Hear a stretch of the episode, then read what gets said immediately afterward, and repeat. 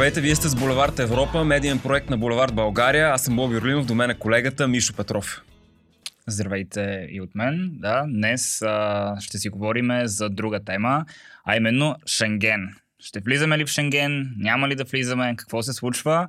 Тези въпроси и други ще отправя към нашият гост, евродепутата Илхан Кючук от Renew Europe и ДПС. Официално ти казвам и на теб. Здрасти в нашия подкаст. Благодаря много за поканата и смятам, че е чудесно това, което правите. Очаквам с нетърпение разговора. Ами, няма какво да го отлагаме всъщност. Можем да го започваме. Казах Шенген. Ами, трябва да влезем, защото сме се заявили, като сме част от Европейския съюз, сме записали в договора за присъединяване към Съюза, че трябва да бъдем част от шенгенското пространство. Но големия въпрос е кога. Нещата и, нещо не се случва толкова И според мен най- най-вярното нещо, което може да бъде казано към днешна дата е да се работи много активно до края на 2024 година, за да имаме дата за 2025 година.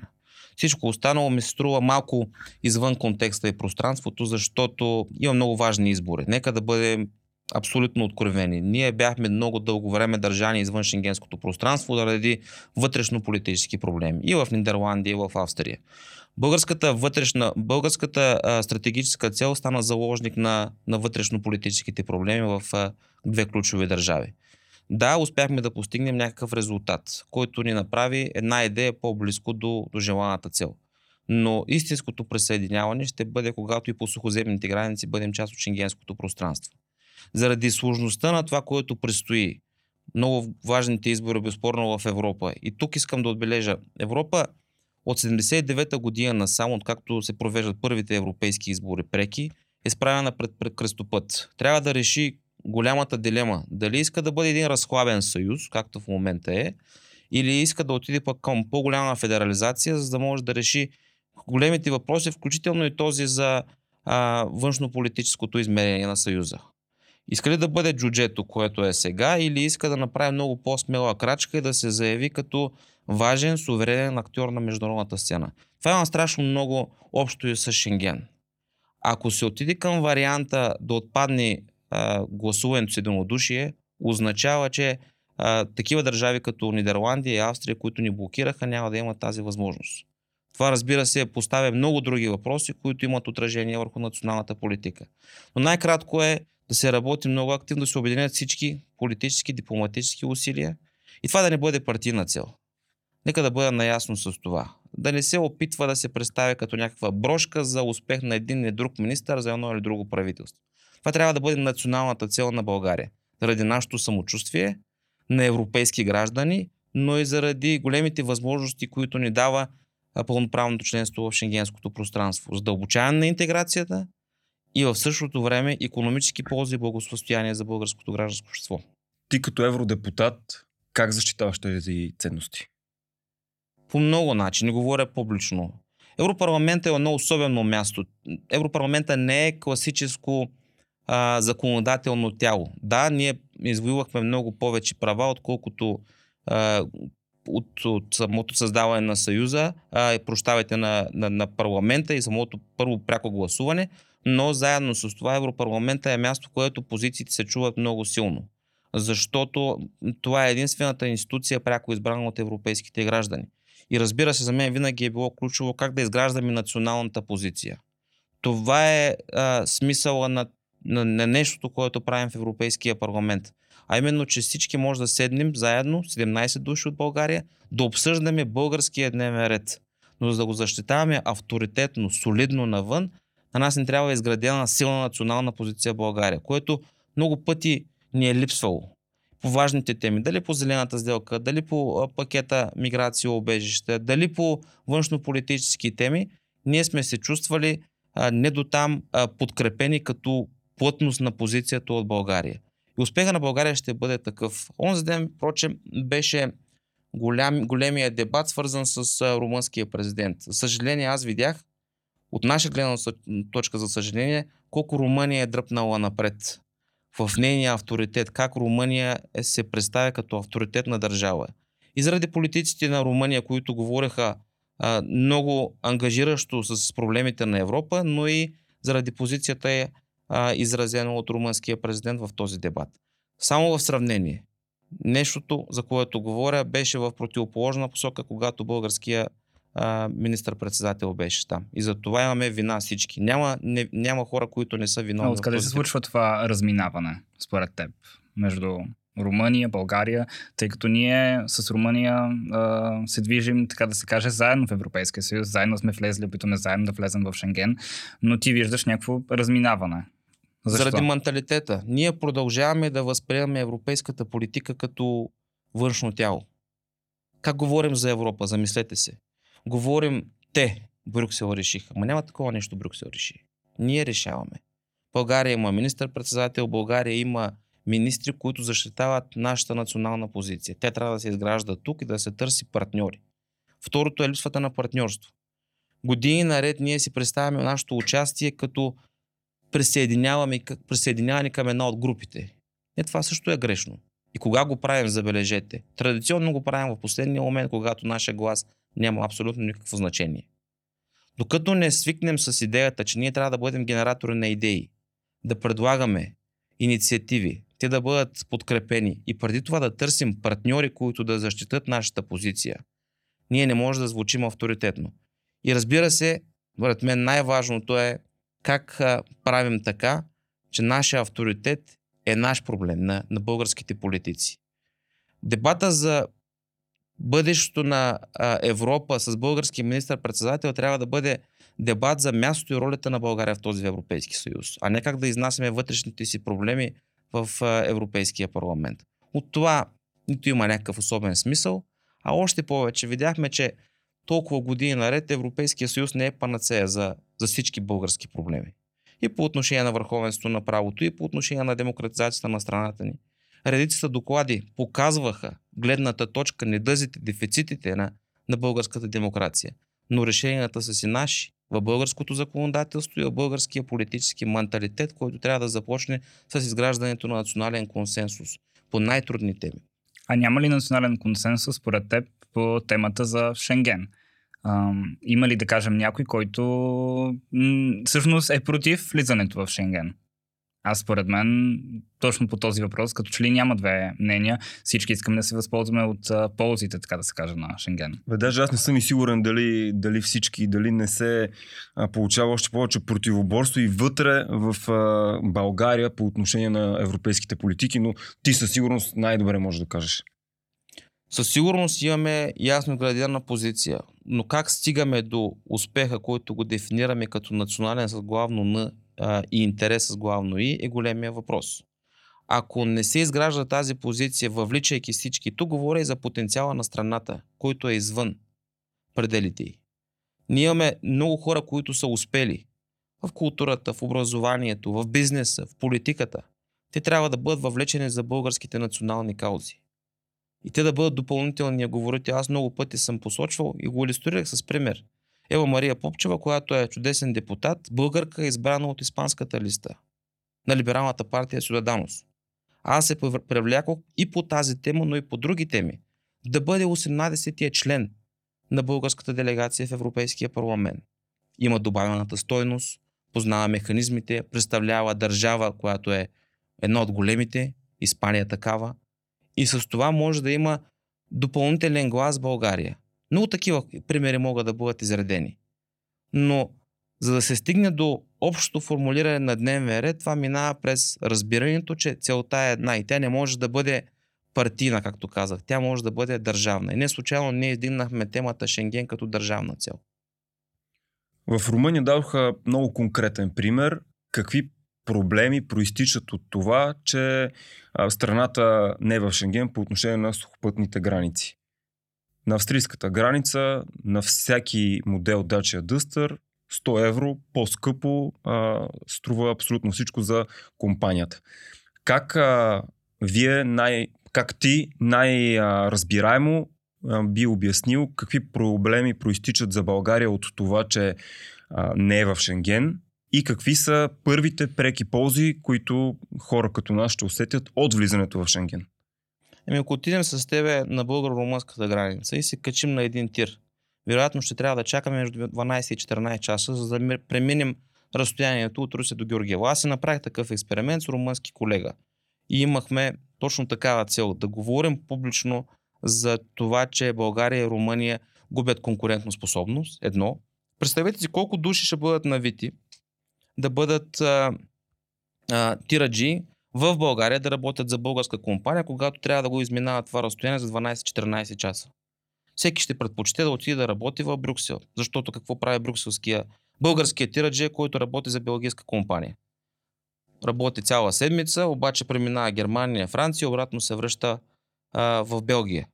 Получава 3000 евро заплата и след това си почива една седмица. Може ли българска компания да си позволи същото нещо, когато тира на тази компания трябва да чака, както вече казах, 12-14 часа? Абсурд, губим конкурентно способност.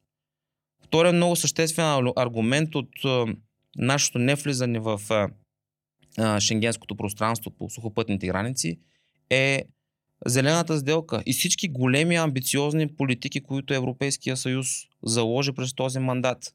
Подписахме Парижко споразумение, което си поставя огромни цели по отношение на климатично неутралната а, економика. Как това се случва в тези условия? Абсурд е да се случи.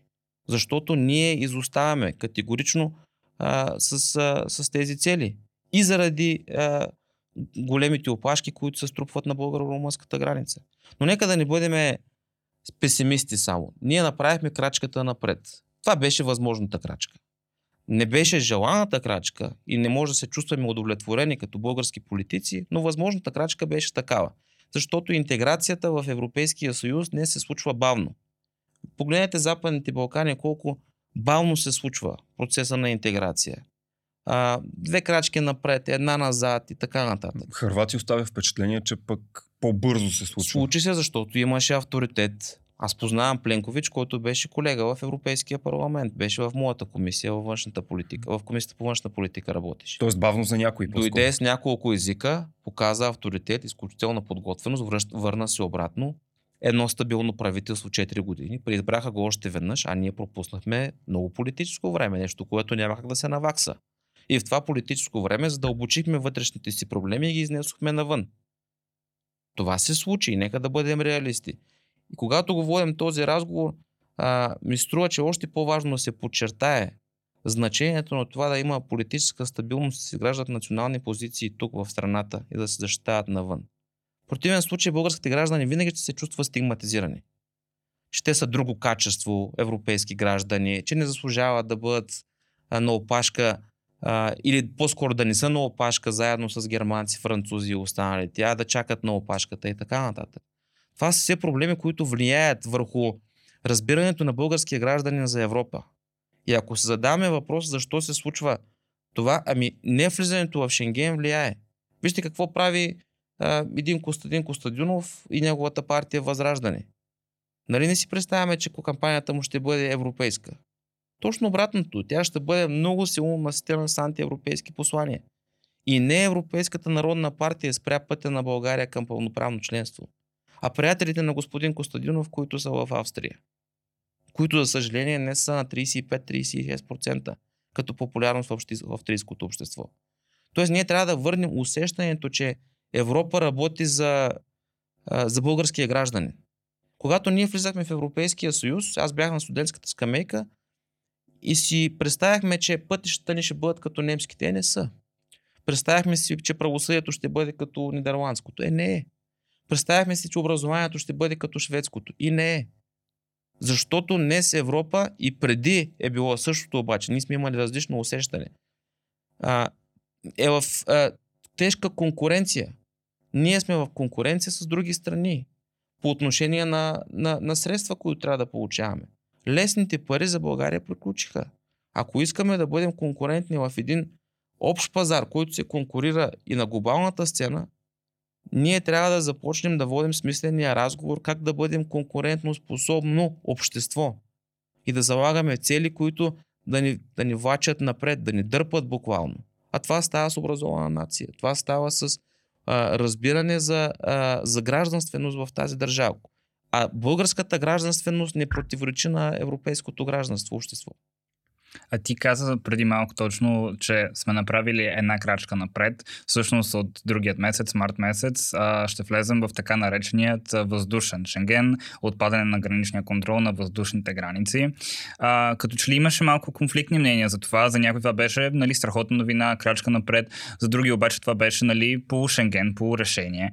Ти как тълкуваш а, това? Чашата наполовина пълна ли е или наполовина празна? И за да не партизираме нещата, аз призовавам винаги тази цел да не бъде партийна, и да бъде национална. Ако е национална и всички се обединяваме, че работим в една посока, без да търсим брошката за закачане, няма да има различен прочет. За мен това е възможното. Айде да погледнем от позицията на оптимиста. А, тя е по-скоро пълна, наполовина пълна. Защото това е крачка напред. България а, ще има мнение по шенгенските въпроси. До сега ние участвахме в работната група по Шенген, обаче без да можем да даваме мнение по общата политика на Шенген, а само по теми, които касаят нас. Ще може да издаваме шенгенски визи. Това означава допълнителни средства за българския бюджет. Имаме доста привилегии в това отношение. Но заради това, че българския гражданин чака повече от десетилетия за реализирането на тази цел, ние не можем истински да се зарадваме. И радостта ни е полу. Заради усещането, че ние го заслужаваме. А то усещането е справедливо. Защото ние отговаряме на всички условия. Оценка на въздействието е правена много пъти. Мисии са идвали в България. Всичко това се е случвало и е показано нагледно, че българската гранична полиция отговаря по един много адекватен начин на много а, сложните процеси на охрана на границата. 150 хиляди души бяха върнати с, в опит да влязат нелегално на европейска територия. И това ако не го виждат австрийците, и това ако не се оценяват Европейската комисия, слава Богу, тя е наша страна.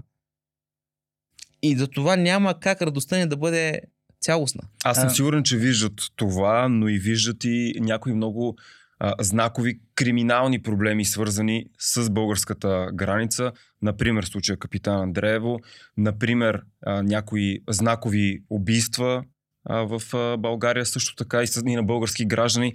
Така че по отношение на това не е ли аргумент за проби в сигурността и на работата на граничните служби? Знаеш ли, това, за което говориш е много важно и то е в същината на европейската демокрация, а именно върховенство на правото и защита на националния суверенитет, който в нашия случай е европейски такъв. Проблема обаче, че темата Шенген беше винаги закачана за нещо друго.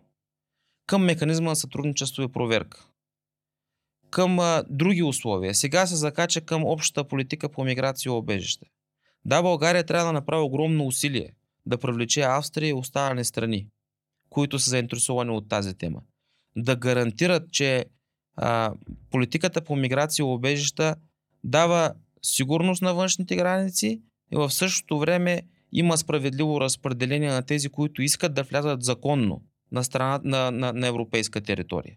Но абсолютно съм против да бъдат свързани темите. Защото го знаем горчиви опит. Години наред на нас не се казваше, е, първо като отпадне механизма на сътрудничество и проверка, ще ви, а, ще ви пуснем а, в шенгенското пространство. И това беше позицията на Нидерландия. После беше, е, като си направите конституционните промени и това ще се случи. И не се случи това. Както ние, както ние го искахме. И на мен е проблема в този полушенген, защото свикнахме да говорим с полуистини, полукоалиции, сглобки и така нататък. На мен огромният проблем е, проблем е, че рискуваме да бъдем вкарани отново в тази позиция на изчакване, без да има ясен индикатор и критериална база без да има а, ясна оценка какво ще се случи. Утре една държава може да предяви нови искания, както се случи между другото с Унгария. С Унгария. Да. Може да предяви нови изисквания. И това подкопава устоите на, на Европейския съюз. Моята смела теза е, че еврозоната трудно ще се реализира в български условия, докато не се реализира Шенген. Защото ние трябва да имаме самочувствието, което е подплатено с резултати, да покажем на българския граждан, че Европа работи за интереса на, на гражданина в България, за да може той да повярва в а, следващата стъпка на интеграцията. Нали не си въобразяваме, че разговорът за еврозоната ще бъде лесен? По никакъв случай. Тук ще има едни тежки слова, антагонизми, а, национализъм фалшив от, от най-висок порядък, който ще бъде гарниран с фалшиви новини. Но за да можем да имам плътност на тезата, това означава да покажем, че Европа работи за, за, българ, за българския гражданин. Българина не е станал антиевропеец. Той е европеец, защото виждаме на много места антиевропейски явления. Но той е европеец с нюанси. Иска да види как това работи за него, за неговия интерес, за неговата економика. Което е справедлив отговор, ми се струва. Така е. Аз към допълнение на това, което казваш, наскоро направихме изследване а, с агенция на Сока и Булевард България, на което питахме а, млади хора между 16 и 25 години и около 76% от тях всъщност одобряват членството на България в Европейския съюз. А, така че а, това със сигурност а, се случва. Но ето по темата за Шенген, а, ти каза, че Европейската комисия е на наша страна.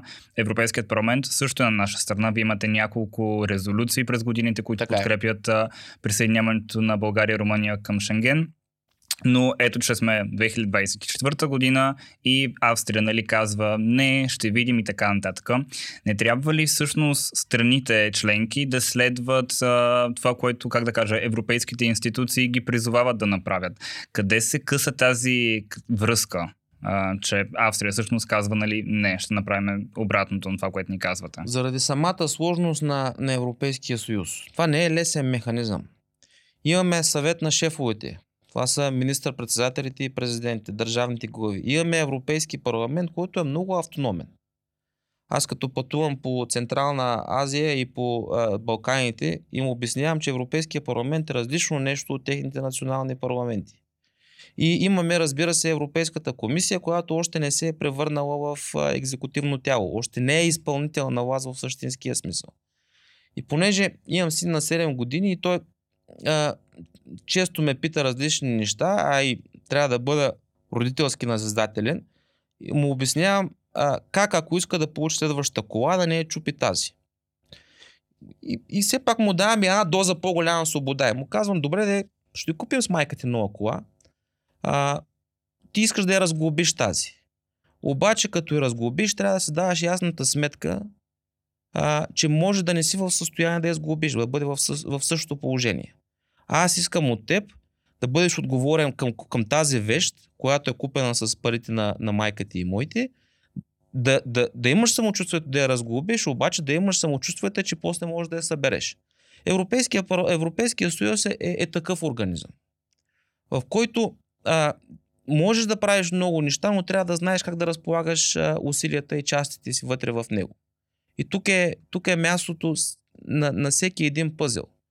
Аз твърдя, че Европейския а, съюз не може да има силна външна политика и отстояване на позиции като тази, докато е, е, е хлабал в, в, в своята институционална база. Този съюз, за който говоря в момента, той е създаден за 20 век. Той не е направен като институционална рамка за 21 век. Нямало е такива войни. Украина не е била нападната държава. Нямало е агресивна политика от Китай под начина по който го виждаме сега в търговско отношение. Америка, Съединените Американски щати са били различна държава. Тогава европейската сигурност е зависела до голяма степен от сигурността на щатите. Днес това не е така. Европа трябва да се справя до голяма степен със своите собствени проблеми. По отношение на търговската политика, по отношение на това да бъде суверенен фактор, дали е възможно. Има различни концепции с НАТО, без НАТО. Но със сигурност Европа трябва да произвежда повече. И тук не говоря само за сигурността като понятие на защита, на, на, в отбранителната и способност, в отбранителната и част. Говоря за продоволствената сигурност, Говоря за сигурността като работно място, сигурност като социална защита, защото човешките права и свободи се развиват, те не са в статичното положение, в което са били. За да бъде това, за което ми говориш ти Европейския съюз, трябва да се промени структурата, се отиде към по-голяма федерализация. Правилно и разбирам, че казваш, Европейския съюз е в 20 век, обаче ние вече сме в 21. Като институция Европейския съюз е в 20 век, категорично. И това го казаха европейските граждани, впрочем. Имаше конференция за бъдещето на Европа и те го казаха. Искаме зелена политика, която обаче да включва и бизнес. Искаме а, външна политика, която да отговаря на съвременните условия, защото имаме Китай, имаме Штатите, имаме държави, които се налагат силово. Искаме Европейски съюз, който да работи за ценности. Защото ако имаме съюз, който не е основан на ценности, какво ги държи тези хора на едно място? Економиката, разбира се, е важен стълб. Но само на а, економика Европейския съюз не може да бъде значим и да бъде он, онзи нормотворчески а, актьор навън. Тоест да дава съвети, а, да дава стандарти. Това няма как да се случи. Синът е роден в време, в което да се минава границата е много по-лесно от времето, когато ти си бил дете. Спомняш ли си първото пътуване в чужбина и какво беше изживяването за теб? О, треска голяма. С родителите ми тръгнахме да излизаме и тогава а, беше много сложно общото. Сложността идваше от това, че света е непонятен. Отиваме на друго място, което не го познаваме. А, имах много приятели, които учиха в чужбина. С часове пътуваха, примерно, до Страсбург. Издаването на визи. Общо взето, Европа, Европейски съюз не даде много, но, но не, на мен ми се струва, че не го оценяваме до такава степен. Защото го имаме. Днес имаме това а, усещане, което е много реално. Може да пътуваме свободно, да се развиваме, да учим, да създаваме а, семейства, да, да, да излагаме а, идеите си там, където сметнем за, за необходимо. А, но ние не го оценяваме сякаш от там, защото проблемите са други. Ние вече не сме външни за, за Европейския съюз. Ние сме част от, от вътрешните проблеми на съюза. И затова прочета е различен. И то е много, много справедлив прочет. А кои са най-големите, да казваш, проблеми на Съюза? Кои са, да кажем, топ 3 в момента най-големите проблеми на Европейския съюз, които, да кажем, трябва да бъдат решени в следващият мандат? Все пак предстоят европейски избори, а, които ще са важни именно а, кои евродепутати ще изберем, за да работят по тези теми. Започна с работните места. Европа създава продукт, интелектуален, но той отива някъде другаде. Тоест добавената стоеност на този интелектуален продукт е в Съединените Американски щати, в най-честия случай. Тоест работни места, които са конкурентно способни, високо заплатени, а, за да може добавената стоеност на всичко това да остава на европейска територия. Второто, без да ги степенувам по, в някаква поредност, е външната политика. Трябва да се справя все повече Европейския съюз сам с а, а, и хибридните и нехибридните заплахи. И третото е производителността. Трябва да произвежда повече, да бъде по-малко зависим от Китай, от Индия и други, от, от други големи е, геополитически актьори. Само тогава ще бъде в състояние да е, постави пред себе си три неща, които да е тласкат напред. И това няма как да бъде малко по-различно от е, идеята за визионерство. Ако в Европейския съюз днес не се постави идеята за визията, т.е как да мислим за обществата преди всичко. В рамките на 10, 15, 20 години ние не може да имаме голямо бъдеще, без да съм особен черноглед. В следващия Европейски парламент ще се увеличат ли приятелите на Костадин Костадинов? Хората с даже шовинистични настроения тъй като има такива всъщност проучвания и за други части страни на Европа, че именно нали, а, популизма, така дясното всъщност ще е във възход. Вижте какво казват НЕП и партията на европейските социалисти. На един и същи въпрос отговарят по един и същи начин. Защо хората да избират? Защо да правят разлика между ляво и отдясно? Няма никакъв смисъл от гледна точка на, на гражданската отговорност. И ако отговора на тези много сложни въпроси е един и същи от лявото и от дясното, ще расте подкрепата за тези, които дават лесни отговори на много трудните въпроси. И тук обаче е нашата роля и на, гражданското общество, но и на журналистите и на политиците. Да не говорим за Европа като чуждо тяло, но и да, да не говорим за Европа в рамките на една предизборна кампания. Аз съм участвал на 3-4 дебата, защото толкова са дебатите по време на европейските избори. Това е много скучно занимание. Поканят на в националната телевизия един час от 9 до 10, съберем с 7-8 души. Няма как а, Европа да бъде разбрана през един дебат, който е с а, продължително 60 минути с толкова много участници.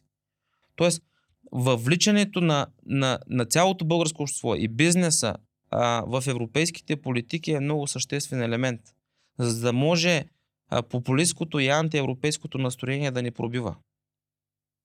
Тоест, според теб ще пробие ли или няма с оглед на тенденциите сега? С оглед на тенденциите виждаме, че намира подкрепа.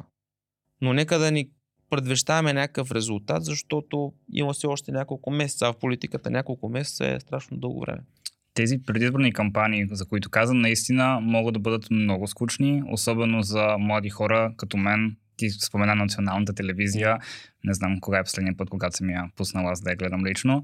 А, как се достига всъщност до младите хора, конкретно за европейските избори по европейските теми?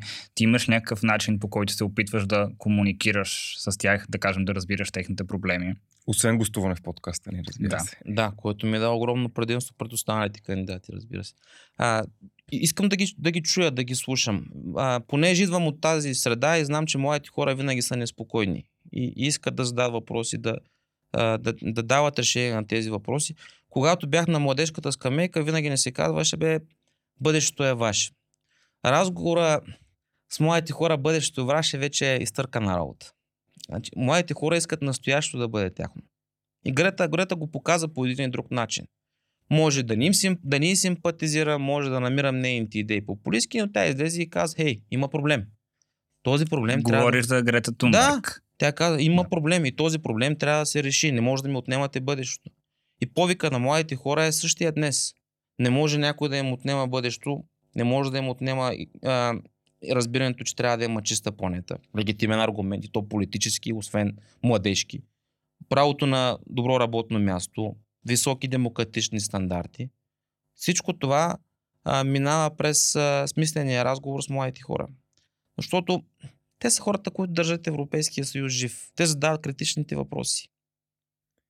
Ти влизаш в голямата политика, така да я наречем, като лидер на младежката формация на ДПС. Трябваше да поработим малко, докато стана лидер на младежката организация. И ние 10 на години преди това. Разкажи за, за тази работа, за мотивацията ти, докато си бил част от младежката формация и как, когато вече си в а, голямата политика, какъв е сблъсъка с реалността? Аз много силно реагирам на несправедливостта и винаги съм имам идеята, че трябва да работя в посока на това обществото да се чувства справедливо. Дали през промяна на законодателство, т.е. през създаване на правила или някакви морални норми, които трябва да създадат. И когато бях в университета, една политическа партия, националистическа, беше а, си е поставила за цел да овладее студентския съвет и беше го овладяла. Към този момент студентския съвет получаваше 1% от бюджета на университета и си правиха факелни шествия. И в един момент аз с приятели се решихме да се зададем въпроса, добре де, нашите родители ни плащат семестриалните такси, ние отиваме лятото, работим по 3-4 месеца в щатите, връщаме се, а, правим някакви неща в България и в същото време някой получава 1% от студентския, а, от университетския бюджет. И решихме да започнем оттам да се организираме в а, студентско дружество към ДПС тогава, преди 17-18 години. И го направихме. Оттам започна всъщност а, цялото нещо. Как да направим така, че през университета, през разбирането ни за справедливост и равнопоставеност най-вече, тази кауза да се пренесе и в е, правенето на младежки политики. И оттам, както вече е, беше казано, и как политиката я разбираме също. И не ми се е променило много отношението към политиката, да ти кажа. А политиката направи ли те по-циничен? Не мисля. Направя по-чувствителен, мисля.